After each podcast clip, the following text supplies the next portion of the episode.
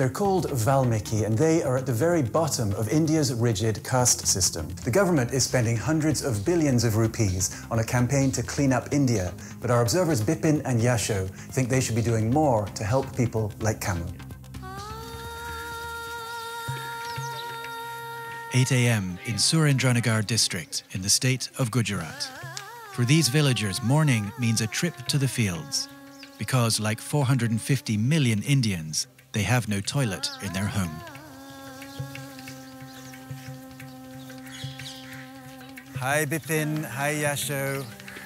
It's good to see you. It's good to see you. Thank you for coming. Now, sanitation is a huge issue for India. You've covered it for the video volunteers, and we'll be talking more about that later. But tell me first, what are some of the problems? There are a lot of issues concerning sanitation, especially concerning women. Let's go to the village and have a look.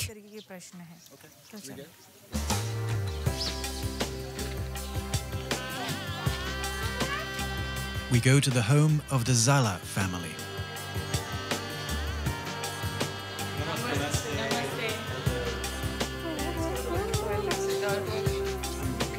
The family has a toilet now, but Dimple remembers having to go to the fields like everyone else.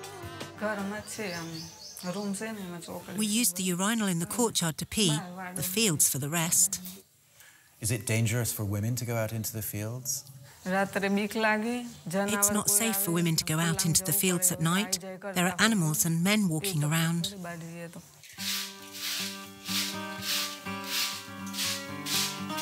Like other families in the village, the Zalas employ someone to clean up after their animals. Kamu is what's known in India as a manual scavenger. In Gujarat, they're called mathe melu, or dirt carriers. Both terms are euphemisms for a class of Indians who are destined by their birth to spend their lives picking up excrement from animals Sometimes from children as well. and humans. You don't have to handle human waste to suffer from it. Lack of toilets takes a massive toll on Indians' health. Open defecation leads to illnesses like diarrhea, which kills 300 Indian children every day and stunts their mental and physical growth. The Indian government is in the middle of a huge five year campaign to install a toilet in every Indian home. In Surendranagar, officials say they've built more than 50,000 toilets so far. This is a double soak pit system. The waste first passes through an inspection chamber. When the first soak pit is filled, the waste gets diverted to the second one. That is how we use both the soak pits.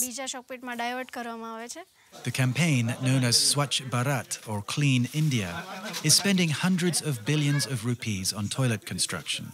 But Bipin and Yasho have a question. Uh, What's being done under the Swachh Bharat campaign for sanitation workers?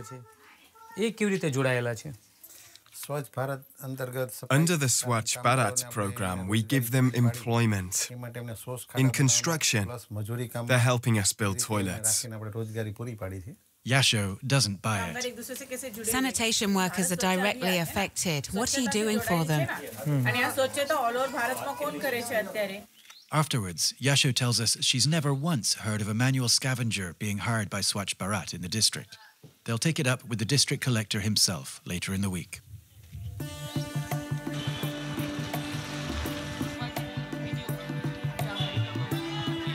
So in the countryside, if you don't have a toilet, you go in the field. But what do you do if you live in a town? In towns, people have to use the public toilet. These toilets are run by the municipal government. They're cleaned by sanitation workers. They're manual scavengers.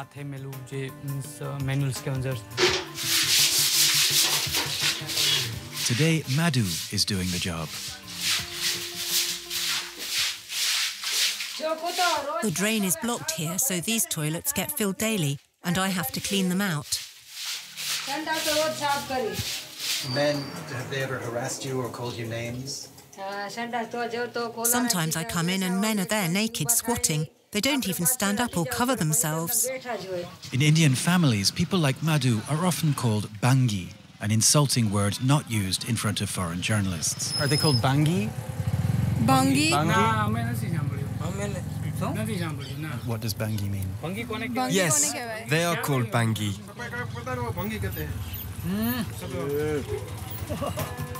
Bangi means broken people. The town's sanitation workers gather twice a day to get their assignments, once in the morning and once after lunch. They live in a neighborhood reserved for families who make their living as manual scavengers. They're known as Valmiki, the very bottom rung of Indian society. Other residents of the town don't enter. Bipin and Yasho live nearby. This is my home.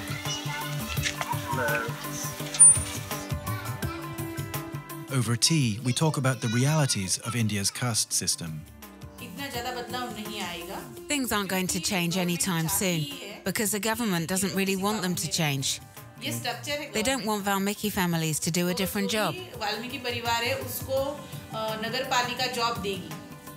Bipin, who has a law degree, is a Dalit himself, what used to be known as untouchable. Among Dalits, there's a group called Valmiki, which is considered the lowest of all. Valmiki are the ones who are forced into sanitation work. Yasho comes from a family of Buddhists, but by marrying Bipin, she's considered untouchable too. When we moved here, I faced discrimination at my office because I was married to a Dalit. Even though I was a senior manager, people wouldn't share my lunch or touch my water.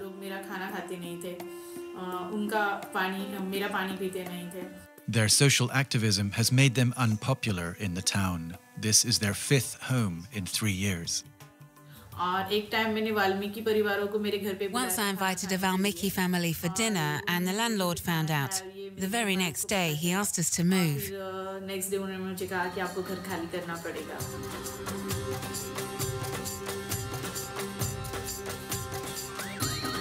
Bipin and Yasho don't have internet access at home, so we meet at a cyber cafe to talk about their work. Video Volunteers is in 17 of India's 29 states, with more than 200 community correspondents.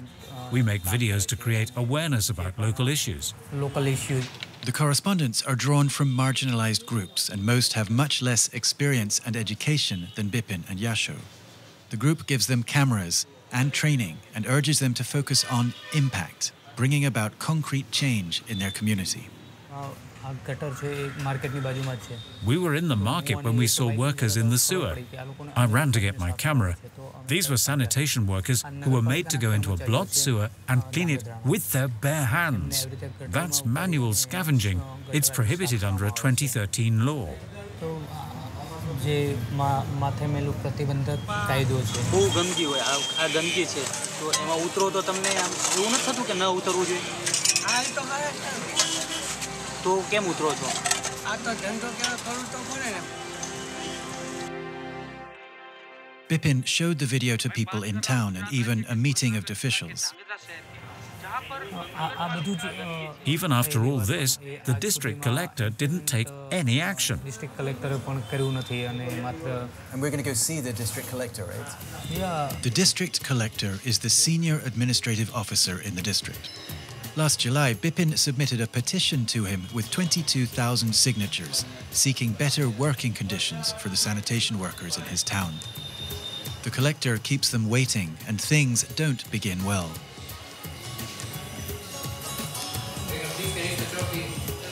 Tells Bipin and Yasho they can't film because they haven't made a formal application, but he does agree to give them an update. He says he remembers Bipin giving him a document, but didn't realize it was the petition itself. When Bipin mentions the video he made, the collector questions its authenticity. This is not the topic under discussion. Don't try to change the subject. By the end, Yasho has had enough. The pair feel they've been given the runaround again. So, Yasho, why do you think he didn't let you film for video volunteers? And does this kind of thing happen often when you're working? The deadline for action is coming up, so he was being very careful. He knows we've been making videos and creating awareness of the problems. The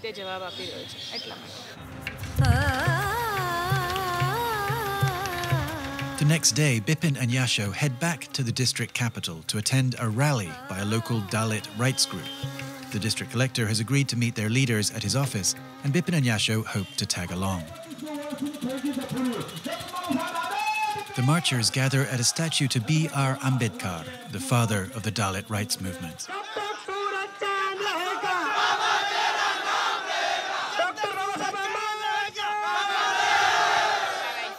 The group was founded after the murder of four Dalit activists in Gujarat in the 1980s. They head toward the district collector's office.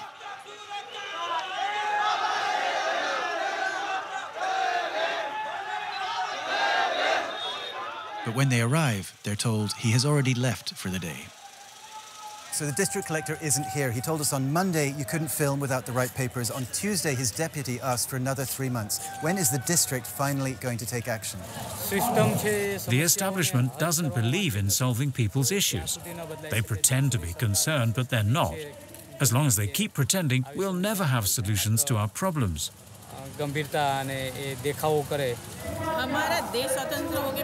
There's not much difference post and pre independence.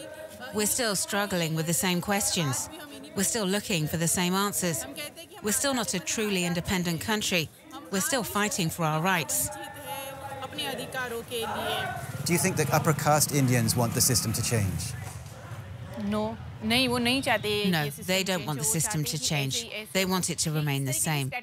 The upper castes keep shutting us out to maintain the caste system again and again and again. It's an endless cycle.